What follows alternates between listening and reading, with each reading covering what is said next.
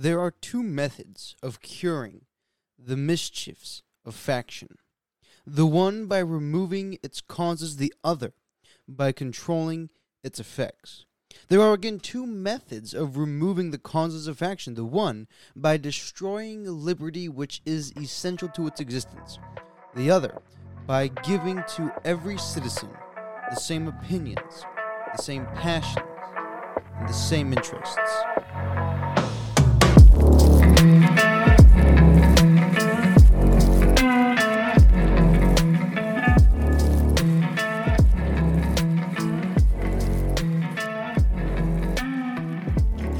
Folks, welcome back to another episode of Food for Thought. As always, this is your host, Jonathan Coots, and I have an exciting episode for you. But before we get there, let's uh, we have a little bit of housekeeping to do. It's been made clear to me, as someone was telling me, one of my listeners has brought up the fact that sometimes I make some ludicrous claims and I make some um, opinions and I and I have some ideas that I spread that can seem kind of a little bit ludicrous or they can seem maybe a little bit wild and it would be good for me to tell you guys that all of these claims that I make come from uh, sources. Usually, I spend time and find as many academic or as close to academic sources as I can.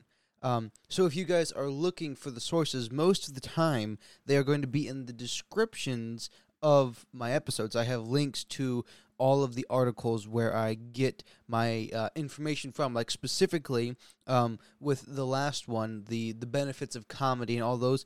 I have links in that episode, uh, the description to um, actual medical journals uh, where they do studies, and so you can find information there always. And then they'll also be available on Patreon as well. Um, I might make that something that you can go to and of course access those references for free um, but you can go to patreon and uh, find references to all of the episodes that i do just like with this upcoming episode this current i should say this current episode. I'm recording this a couple of weeks in advance.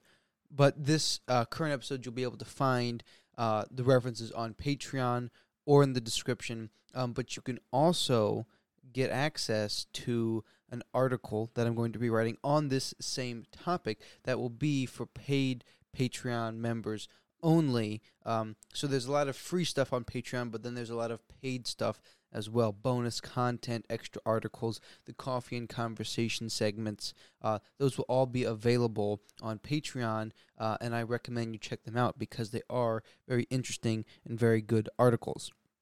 Regardless, let's get into the episode today. What is this episode about? Well, if you guys are paying attention, it's about time for the midterms. And the midterms means a lot of political pandering, but it also means one other specific thing.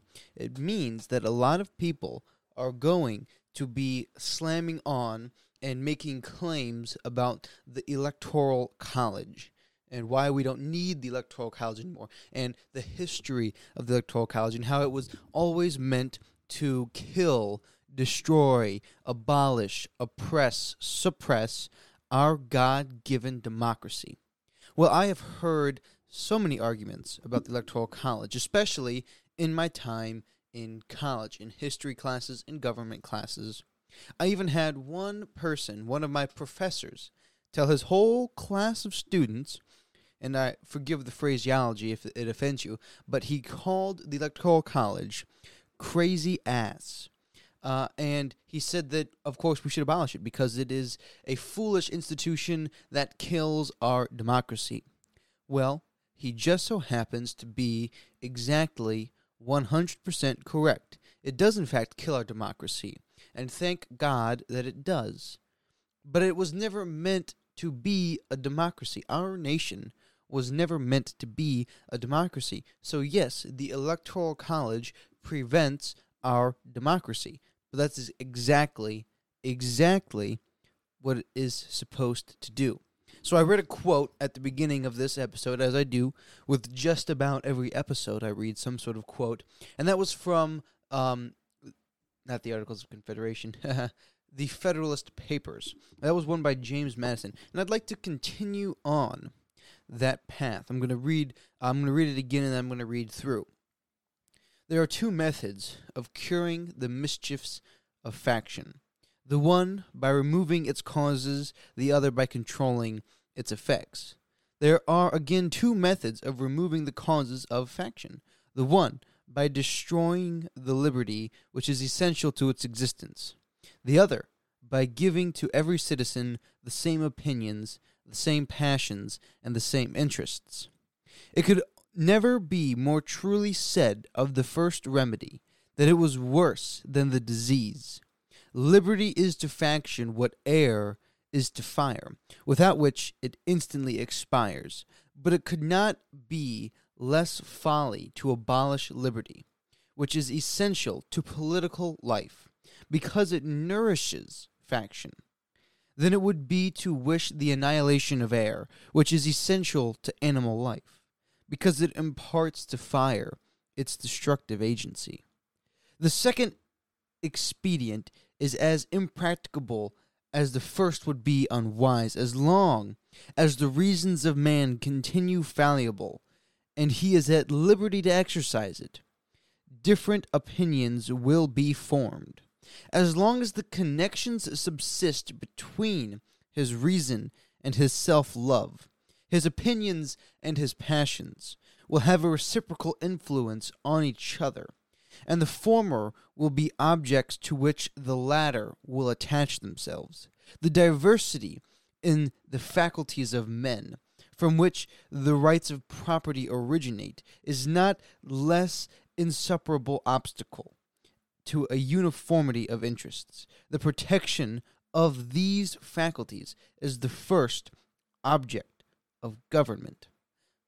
Our government is designed to protect our faculties, is to protect our liberty. And as long as we have liberty, we will have a difference of opinions. That's what he talks about with fractions. So or factions, I'm sorry, not fractions. Fractions are math. Factions is what he defines as something else. Let's um let's see, I've got all these papers here. Let's read a quote by Madison. Um, what he he calls. So I should I should preface this. The founders were afraid of all forms of tyranny. They hated tyranny in any way it comes, coming from the thumb of King George and the oppressive taxation without representations and all of that. So they they had two forms of tyranny that they feared tyranny of the many and tyranny of the one.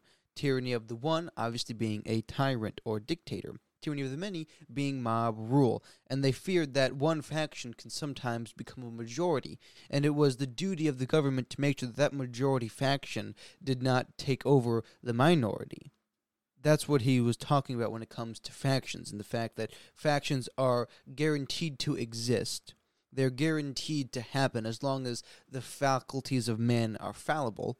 If you saw my post uh, that I made on Instagram, if you follow me on Instagram, which you should, by the way, um, I made a post a while ago uh, giving a quote by James Madison about if the if men were ruled by angels, we wouldn't really need government, but we're not. We are evil people by nature because, like it or not, he made that quote because our founders founded our government on Christian, Judeo Christian principles.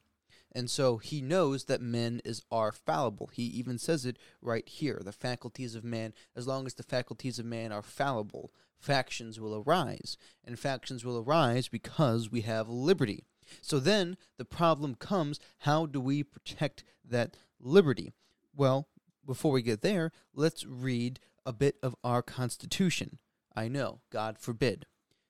The electors shall meet in their respective states, and vote by ballot for two persons, of whom one at least shall not be an inhabitant of the same state with themselves. And they shall make a list of all the persons voted for, and the number of votes for each, which list they shall sign and certify and transmit sealed to the seat of government of the United States directed to the President of the Senate. The President of the Senate shall, in the presence of the Senate and House of Representatives, open all the certificates. and the votes shall then be counted. The person having the greatest number of votes shall be the president, if such number be a majority of the whole number of electors appointed. So that is what the electors do. They are, in essence, a way to make sure that the states vote. Because we have the popular vote and then we have the Electoral College vote. And the Electoral College was designed to make sure that states get to vote because populations, people are fallible.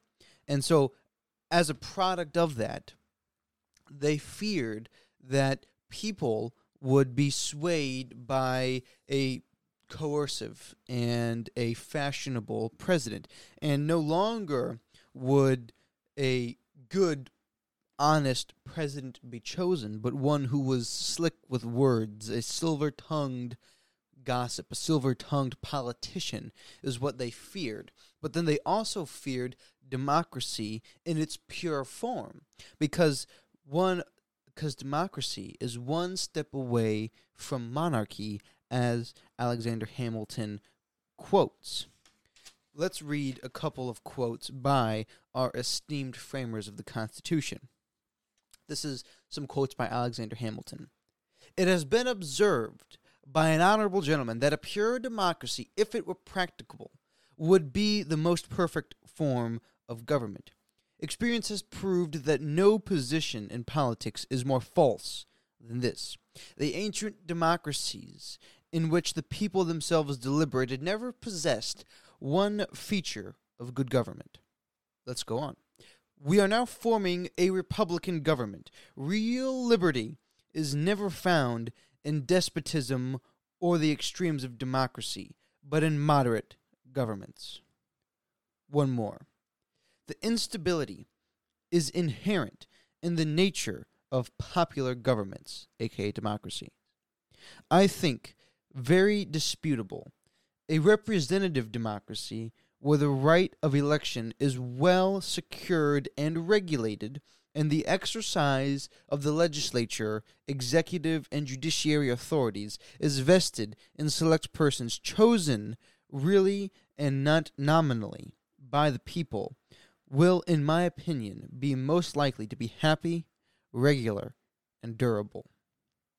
The Heritage Foundation is a great resource for looking up this kind of things. They provide great commentaries on these old documents because oftentimes they can be very hard to read and understand.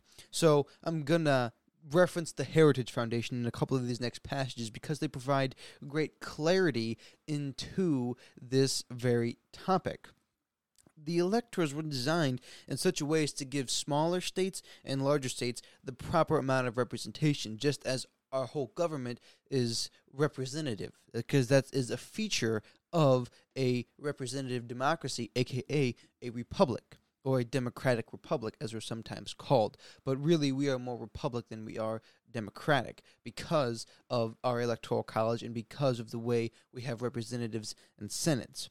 So they, uh, they struggled, the founders struggled with uh, many proposals on the election of the president. The delegates of the Constitutional Convention settled on establishing this college of electors and then appointing the number according to the total representatives and senators from each state.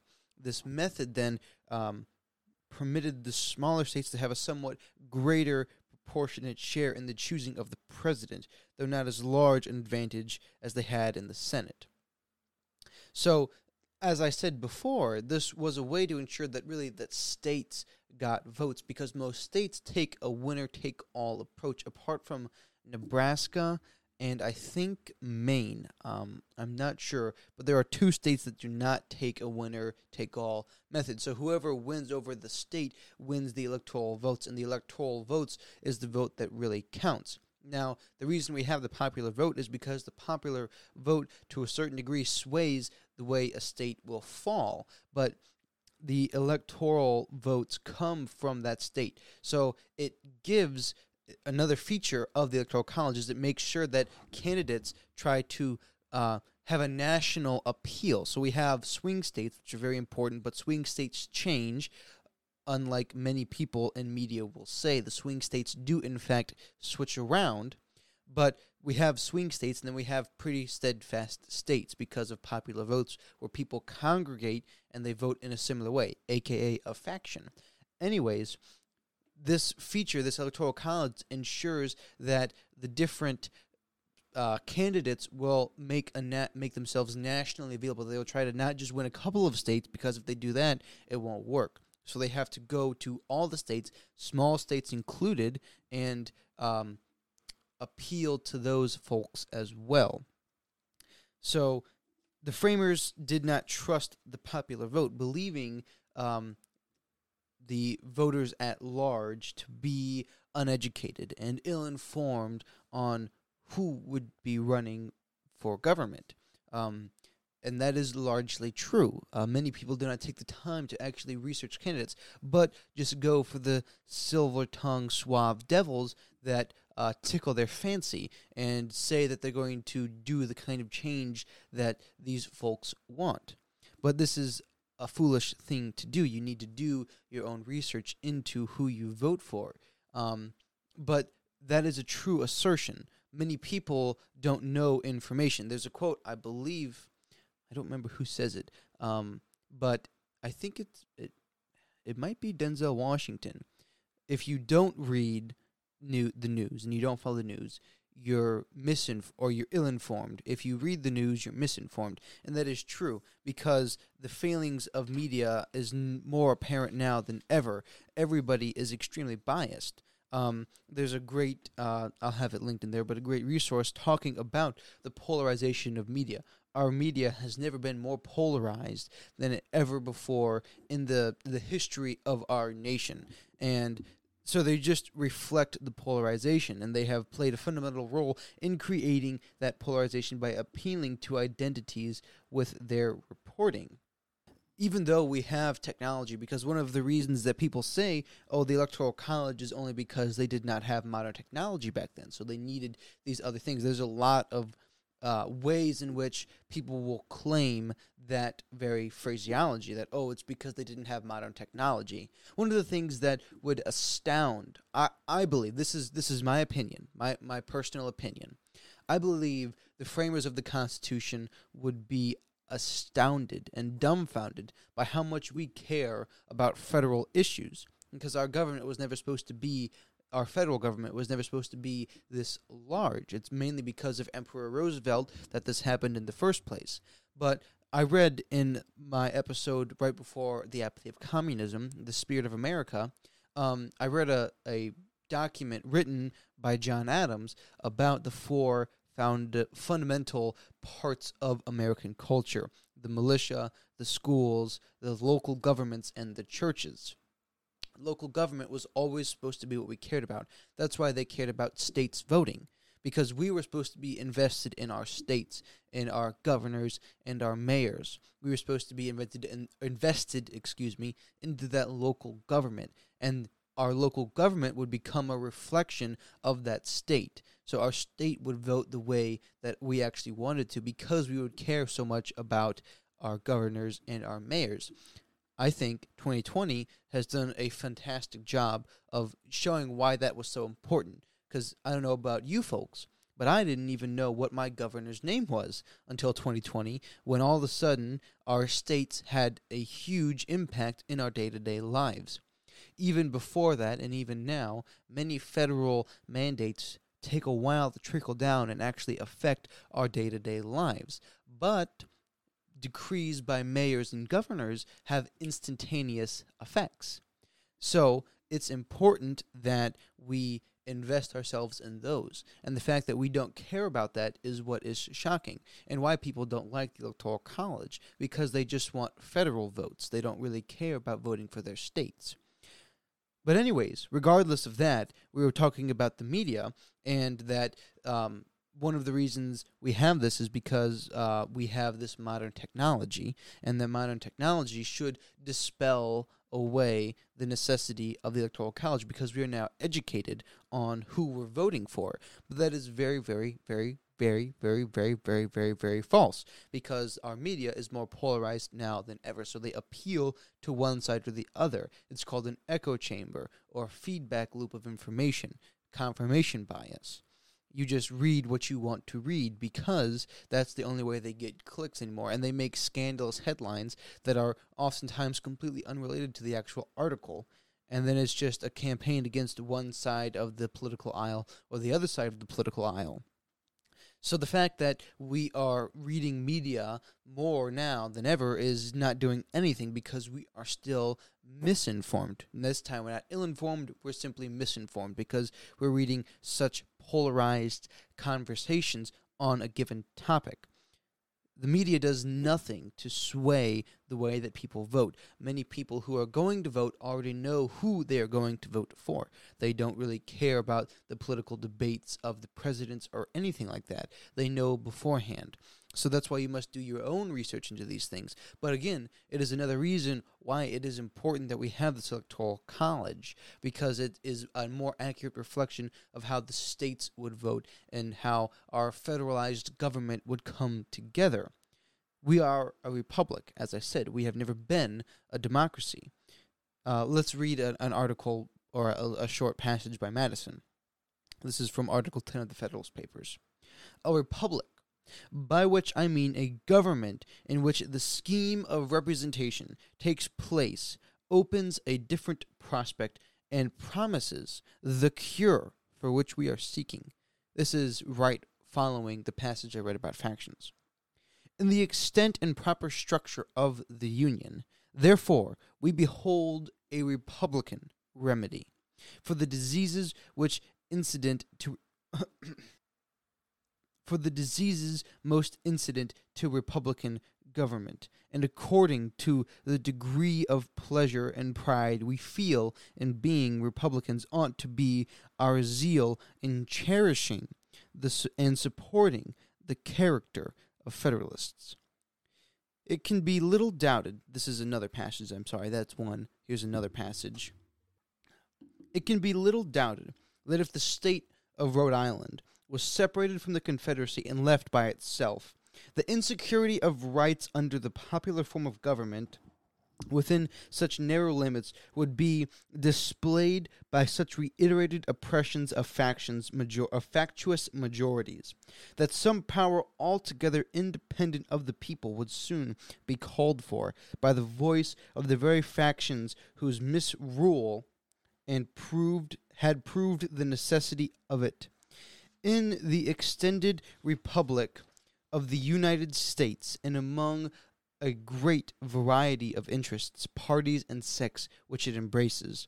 Coalition of a majority of the whole society could seldom take place on any other principle than those of justice and the general good, whilst there being thus less danger to a minor from the will of a major of a major party there must be less pretext also to provide for the security of the former.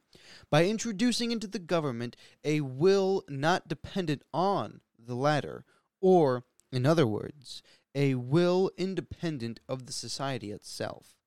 It is no less certain than it is important, notwithstanding the contrary opinions which have been entertained, that the larger the society provided it lie within the practical sphere, the more duly capable it will be of self government.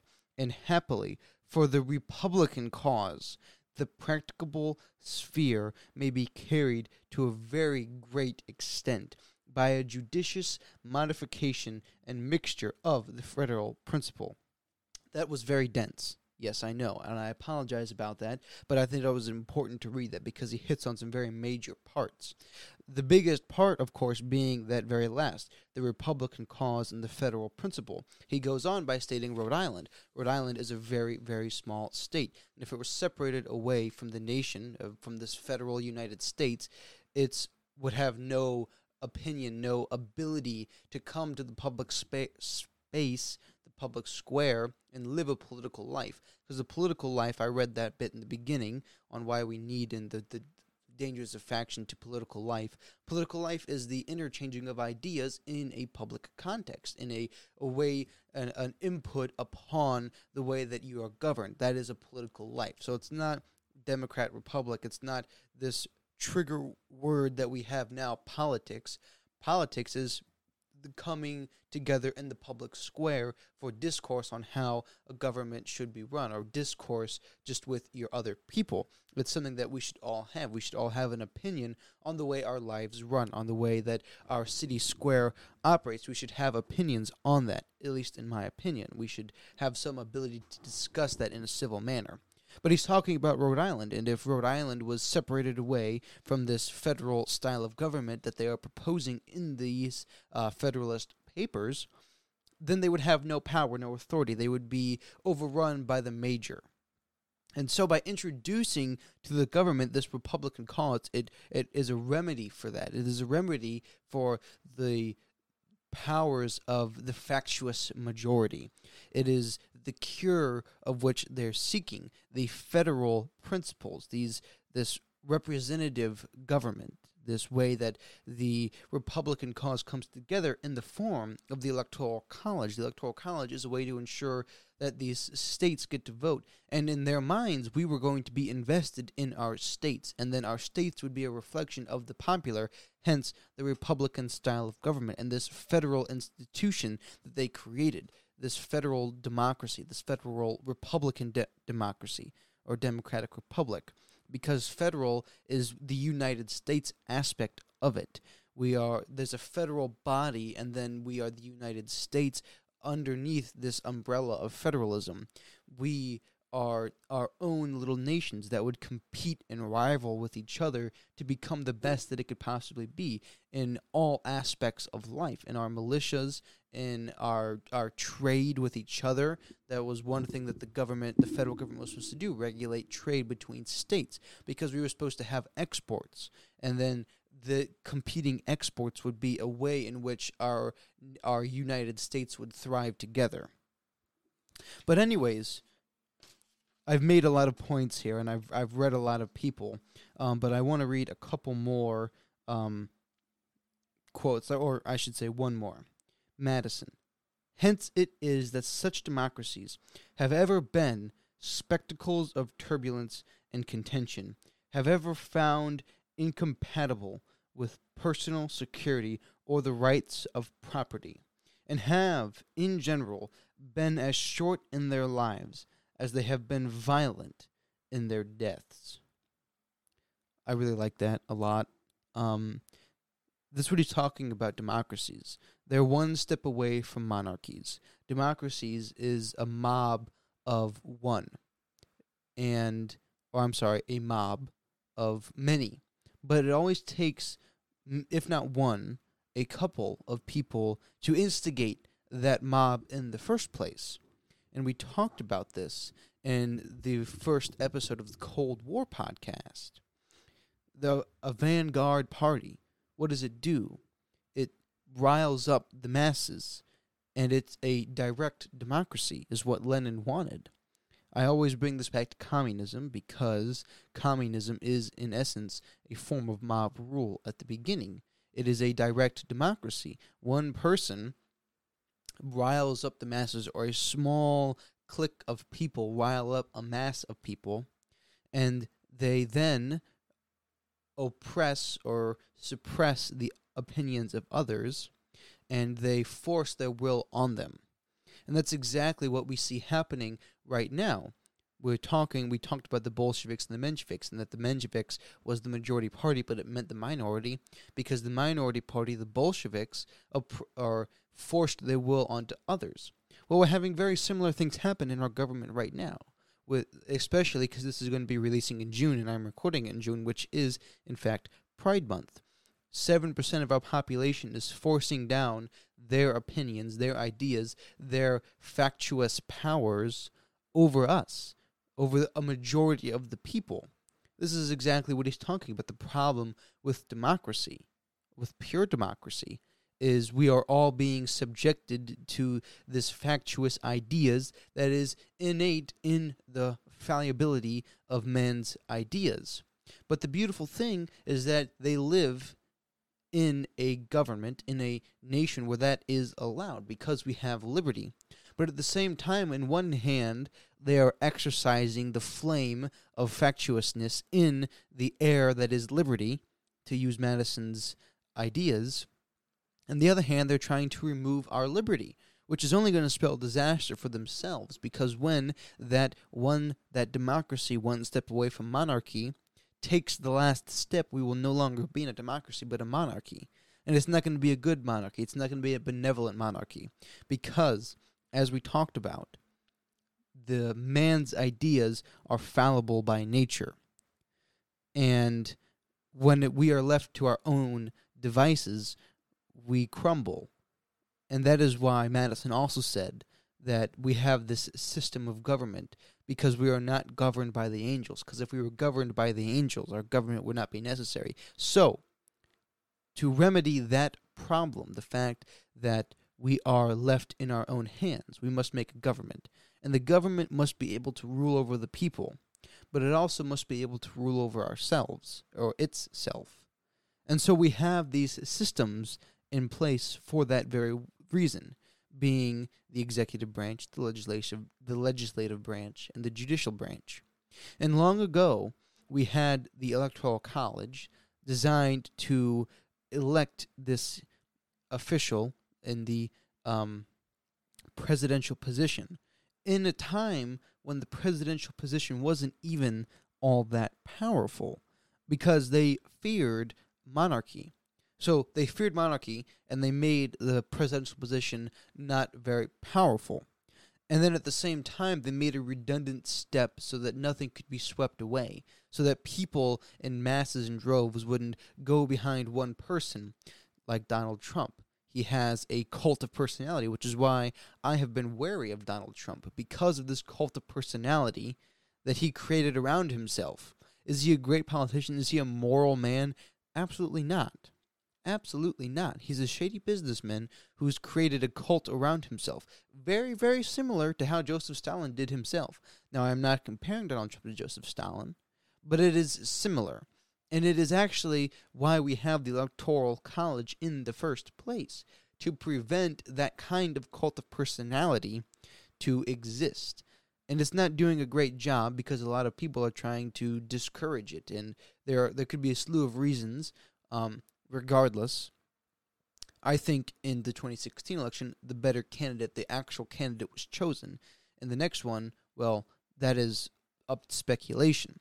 Regardless, we have this electoral college, and it is more important now than ever because virtuous men are much more lacking.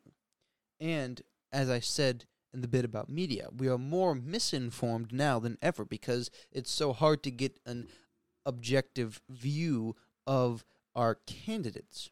So it's more important now than ever that we have this redundant step, this electoral college, to ensure that to the best of our abilities, we have good candidates being elected into the presidential position because the presidential position is far more powerful now than it was in 1787 when the Constitution was first thought up in the Constitutional Convention, and then in 1789 when it was ratified. It's important now that we have these redundant steps because we don't want this big sweeping masses to happen. That's what the founding fathers wanted. And yes, the Electoral College is an attack on democracy, and justifiably so, because we were never meant to have a democracy in the first place. We have a federal nation. We have a federalist style of republican government.